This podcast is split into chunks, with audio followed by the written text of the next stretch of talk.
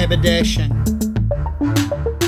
The glove maker comes for your fingers first, then he returns for the palm.